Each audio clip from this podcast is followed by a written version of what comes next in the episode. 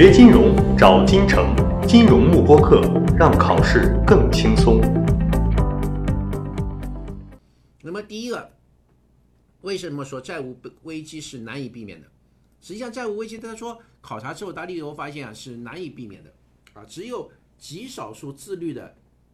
国家才可以避免债务危机。那么债务危机的话，实际上它是起源于债务，因为有了债务，然后慢慢慢慢不断的加，不断的加，加到后面就变成债务危机了。那么一开始的债务其实是好事啊，其实是好事，因为你就像中国在改革开放之前，我们中国政府是非常兴奋，叫既无内债又无外债啊，就是那个时候我们的呃政府的话是不希望有内债，也不希望有外债，但我们经济发展水平非常的差啊。我们我这里打个比方，因为达利欧有个观点，认为很多宏观的现象的话是可以通过微观角度去理解的。就像，假如说我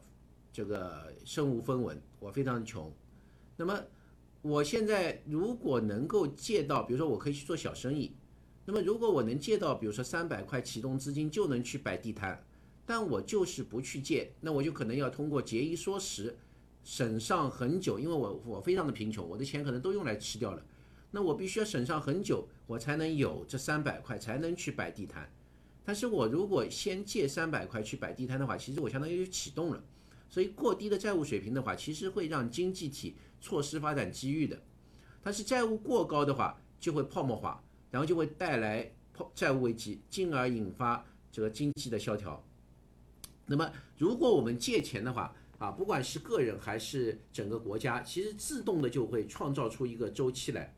那么，因为我们在借钱的时候，其实不仅仅是向债权人借钱，我们其实也是在向未来的自己去借钱啊。比如说，我如果想读 MBA，那么我没有钱，我可以去贷款读 MBA。那我为什么贷款读 MBA 呢？其实我是相信自己在未来可以挣到更高的工资，用来偿还这笔 M MBA 贷款的助学金。那么实际上，我是在向未来的收入更高的自己在借钱。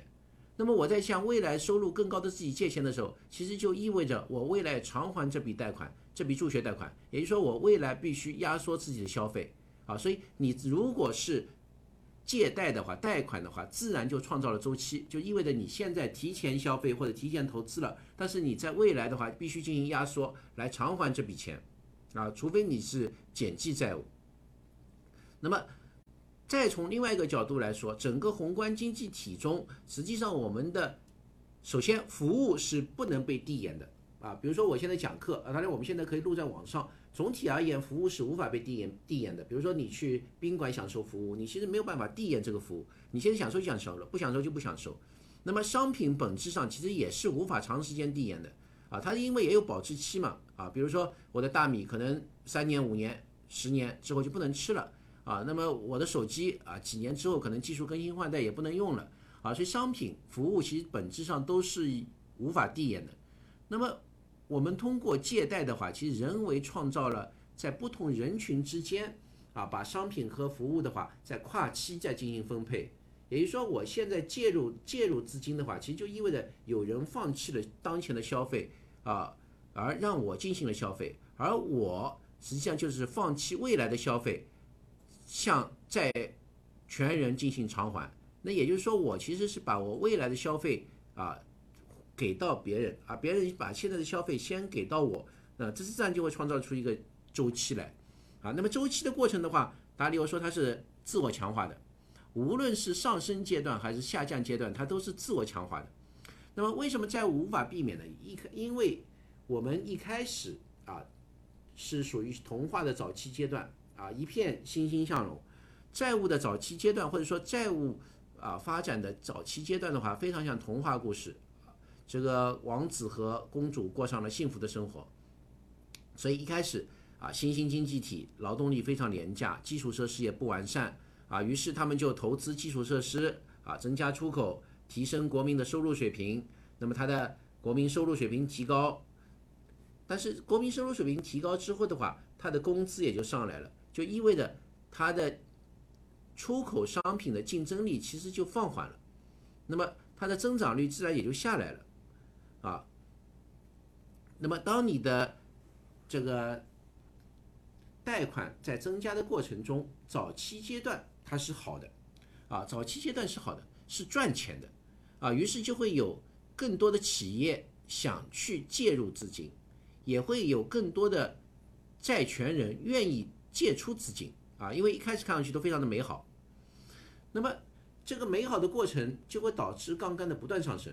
但杠杆的不断上升的话，终将会逆转啊，因为就像我如果在大学刚毕业的时候，我去借钱读 MBA，那可能是不错的。啊，那么我未来的收入提高也是能偿还的啊。但是我读了 MBA 之后，我又继续借钱读博士啊，我又借钱买房，我借钱买车，我又借钱结婚。当你不断的叠加、不断叠加的时候，你会以为自己会越来越好，但是终于你的杠杆会无法承受。那么作者研究了过去一百年啊，他是把 GDP 降幅超过百分之三度量为债务危机。那么他会发现有一个有意思的问题，就是我这里红字标注的。他发现，只要债务是以一国本币计价的，他认为决策者都是可以妥善处理的。但是如果是外币计价的，它其实就会很难处理。而这个决策者到底能不能处理好，关键实际上不是债务本身，关键不是债务本身，而是决策者有没有知识，他有没有权威，他能不能做出正确的决定啊，以及整顿债务之后的话，其实会带来政治后果。啊，因为我们刚才说到了这个债务的这个实际上就会违约，其实就会让一些违约。那么有一些违约之后的话，其实就是是违约是比较这个文雅的说法，其实就赖账了。那么如果债务有赖账的话，那其实就意味着有人赖掉的人就得到了实惠嘛。啊，那么债权人其实就倒霉嘛。啊，所以整顿债务的话，就会带来这个债务的这个利益的再分配，就有可能触发政治问题啊，就有可能引起。这个政治后果，啊，非常容易导致这个民粹主义、民族主义这些情绪的上升，啊，那么这个作者说啊，达里欧说啊，他说你在解决债务危机的时候，其实只有四种措施，啊，这四种措施的话，应该要平衡、要调节，而且可能在不同时期要使用不同的措施，这个组合拳打的是否恰当，啊，对于你这个债务危机解决的好坏至关重要。那么第一个的话是财政紧缩，啊，财政紧缩。财政紧缩，第二个是债务违约和重组，那么这两个这两个措施的话，其实都是紧缩措施。啊，这两个措施其实都是紧缩的。啊，因为政府往往由于经济不好，它的税税收下降，那么政府的债务也会高企，那么它就要削减自己的支出，那么其实就变成了财政紧缩。啊，那么我们刚才说了，也可以让它违约重组，违约重组的话，其实就是赖账了，无非是个赖账程度问题，那么这个赖账的话。它其实也是一种紧缩。啊，因为有人赖过账之后，那那接下来就不会再发生借贷了，或者说类似借贷就不容易发生了。那么它其实也是一种紧缩政策。那么第三个政策的话，其实是宽松政策啊，就是央行印钞购买资产或者提供担保是同样的，其实就是量化宽松啊。那么这是宽松政策。那么第四个的话，它更多的是政治性的，就是财务财富的再分配啊，财富的再分配的话。那么，政府通常通常会考虑到最穷的穷人，啊，因为最穷的穷人的愤怒对社会的冲击是非常大的，是非常可怕的。所以，如果用啊这个政治手段进行财富再分配的话，通常是会有利于穷人这个方法进行再分配。那么，达里欧认为，你就是政府就是要把这四种措施用好了，要平衡。这组合拳的时机的把握其实有很大的艺术性。那么什么时候可以解决问题呢？啊，就是他认为要使名义的收益增长率要回到名义利率之上。啊，其实我我的理解是这样的：名义收入增长率其实就相当于或者说 GDP 增长率、名义增长率，就相当于是你这个经济体的投资收益了。其实相当于，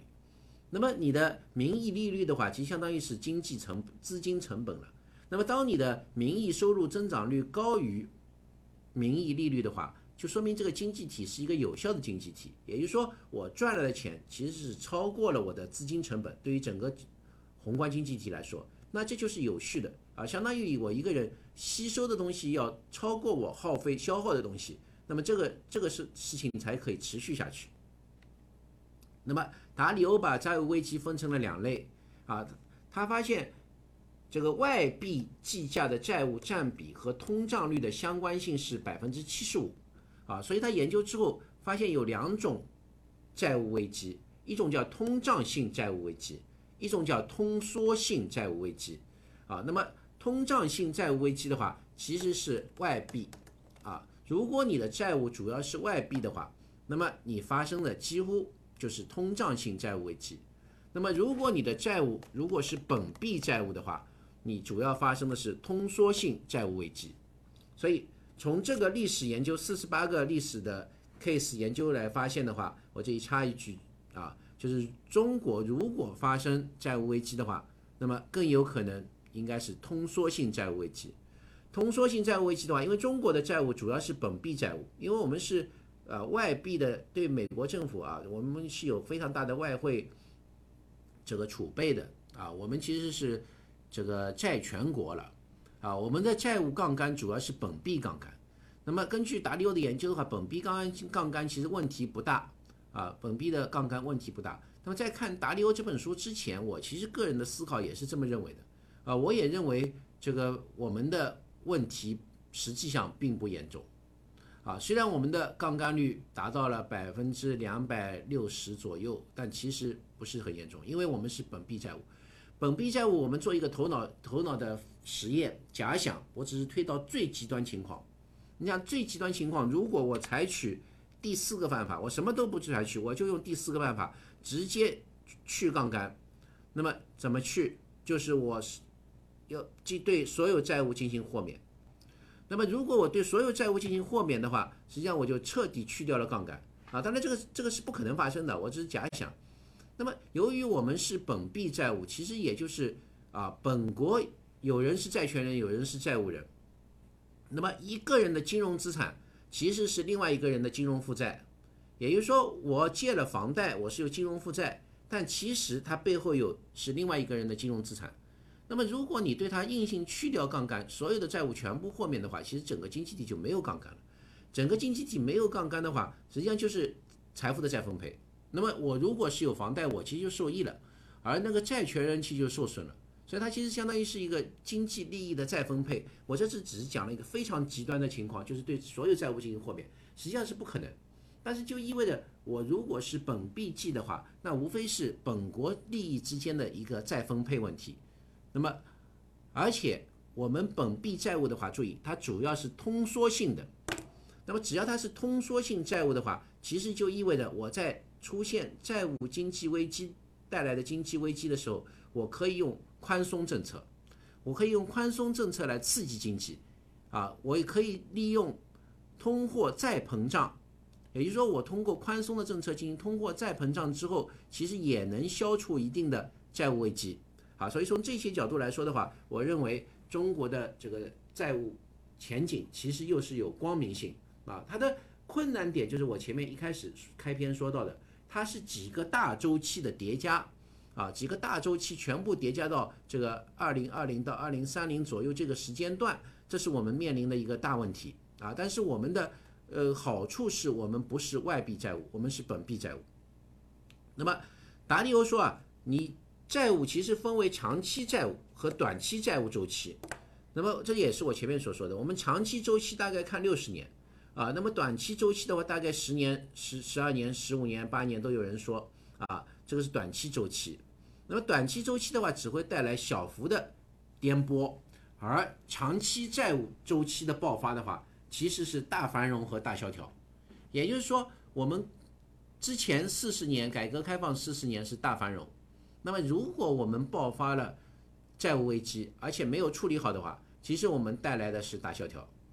那么这个大萧条的话是非常可怕的，如果发生大萧条是非常可怕的，因为大萧条的话会毁掉整整一代人。而且完全有可能让啊整个这个国民丧失这个意志啊，比如说大家可以看看这个日本啊，日本的失去的将近二十年啊，日本的大繁荣啊，日本这个二战结束之后啊，那么也是因为这个有冷战这些因素啊，导致美国对日本的扶持、支持、帮助。和大量的技术转移等等，啊，帮助日本的崛起。那么这个日本的崛起，我们大概说的话，其实也是大约五零年啊，就五十年代初的这个，啊，这个中美的这个啊抗美援朝等等啊，那么对日本的支持的话，我们大约说五十年代开始的话，那么它也是四十年大繁荣啊，到九一年达到了繁荣的顶点，大约四十年。那么此后这个九十年代初开始，日本的泡沫爆掉，日本泡沫爆掉的话，大约也差不多用二十年，啊，也就到了二零一三年左右，日本结束了这一轮大萧条，啊，日本结束了二十年的大萧条。那么也是后面有安倍啊，安倍也是非常厉害的啊，安倍的一些新政策，安倍的量化宽松，也是安倍再起这个。通货再膨胀，其实安倍搞了通货膨胀，啊，日本其实面临的是严重的通缩性的危机，啊，这个萧条了将近二十年，啊，所以这个二十年萧条下来的话，日本整个这个经济的奋斗的意志、创新的话，其实都是受到了很大的挫折，啊，所以我们接下来的二十年、十年、二十年的话，其实就是能否解决这个大萧条问题，啊，能否会不会有大萧条，以及它能不能解决。啊，那么从达里欧这个书来说的话，应该是乐观的啊，因为达里欧说你这个危机的话是有两种啊，一种是本币计价的，它是通缩型萧条；那么另外一种的话是通胀型萧条。通胀型萧条的话是依赖于外资的，主要是外币债务是通胀型萧条。那也就是说，我们中国主要是本币计的，即使发生也会是通缩型的。但是通缩型的萧条呢，总体来说呢也是比较容易应对啊，相对来说容易应对。那么当利率可以降息，如果经济不好的话，我们可以降息。所以结合现在我们来看的话，我们我看七月一号我们又降利率啊，我们其实央行又开始降息。那么包括我们的房贷要转为 LPR，也有同学在问要不要转。那么可以告诉大家，你肯定要转。啊，因为毫无疑问的是，我们现在一定是在进入到了这个衰退阶段，实际上啊，进入到衰退阶段和这个债务危机的解决阶段。那么债务的解决阶段的话，啊，它会有一些紧缩情况的出现啊，但是伴随的经济可能会不好。但是我们的这个本币型的债务危机的话，它本质上是带有通缩性的。那么。你这个时候，政府完全可以采取宽松政策来刺激经济，啊，那么利率的话一定会慢慢走低，慢慢会走低，那么一直到接近零的时候，这个利率工具会失效，啊，那么我们也可以，因为大家啊，这个债务危机解决也不是一朝一夕的事情，我们可以慢慢来，那么债务重组、财政政策啊也可以配套。那么这个本币的通缩性的债务危机的话，它是不太会带来汇率问题和国际收支问题的啊。那么这个问题呢，我们在后面讲到对比通缩性萧条的时候，再跟大家再提这个问题，汇率问题啊，基本上不会有太大的问题。那么通胀型的萧条的话，它是依赖于外资的。那么因为我是以外币啊，介入债务，所以央行的话其实是没有办法对债务进行货币化的。那么大家也可以关注到最近我们宏观经济政策里面一直在讲一个话题，啊，就是有一些学者提出要对债务进行货币化，很多人可能没明白这句话是什么意思。啊，那么所谓的对债务进行货币化的话，其实就是央行印钞购债。央行印钞购债的话，实际上就是买入啊可能会违约的债券。那么这个操作的话，其实主要是美国政府的操作，美国政府的一个研究了啊和实践，它实际上是逐步发展的。啊，在大萧条，美国三十年代大萧条的时候，央行的比较稳妥，比较胆小。他买的是国债，但是在次贷危机的时候，央行其实就买入了 MBS 了，就房贷抵押证券，其实支撑的就房贷市场啊，房贷的债券了。其实，那么在次贷危机的时候，也买入了啊，也买入了一些这个机构发行的债券，也就是说，实际上央行是可以买风险资产的。那么在安倍的新政中，啊，安倍也是用央行进行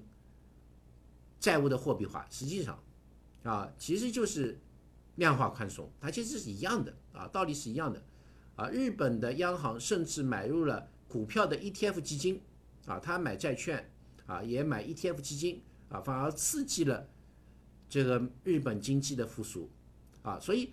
我们未来实际上也会债务货币化，实际上也会去买，只是不用太急。我们后面会讲到。这个货币工具的时候，我们有很多方法啊，我们的工具箱里其实有很多宝库宝贝啊，没有必要一一下子全部杀出来。我们可以，如果出现大危机、流动性大危机的时候啊，必须立刻注入啊，必须及时救助。但如果不是流动性大危机的时候，我们也不用下药过猛。那么，当你这个外外资的债务危机通常是通胀性的萧条，这个是非常难解决的，啊，因为它会有一系列的自我强化、自动的恶化，非常的难以管理啊，因为它往往会出现这个本币的快速贬值，那么本币快速贬值之后的话，外资会出逃，那么外资出逃，本本国人的资金也想出逃，所以本币就会更加贬值，那么本币更加贬值的话。这个央行可能会想采取一些管制措施，它越管制，大家越想逃，啊，然后央行可能又会想通过加息啊来补偿一部分货币贬值给投资者的损失，希望大家继续持有该国货币，结果效果适得适得其反，它反而带来了紧缩的效果。啊，所以这个是特别难以管理的，通胀性的萧条基本上啊，我看下来。我读了像各种案例，像典型的，比如说泰国的这个东南亚金融危机，泰铢贬值，通胀性萧条，啊，比如说二零零八年次贷危机时，冰岛冰岛国家发生的债务危机，通胀性萧条，啊，然后俄罗斯这个一二年左右，以及在次贷危机前后，它其实发生的也是通胀性萧条。所以俄罗斯发生的通胀性萧条特别难以处理，啊，那这个情况是非常糟糕的。那么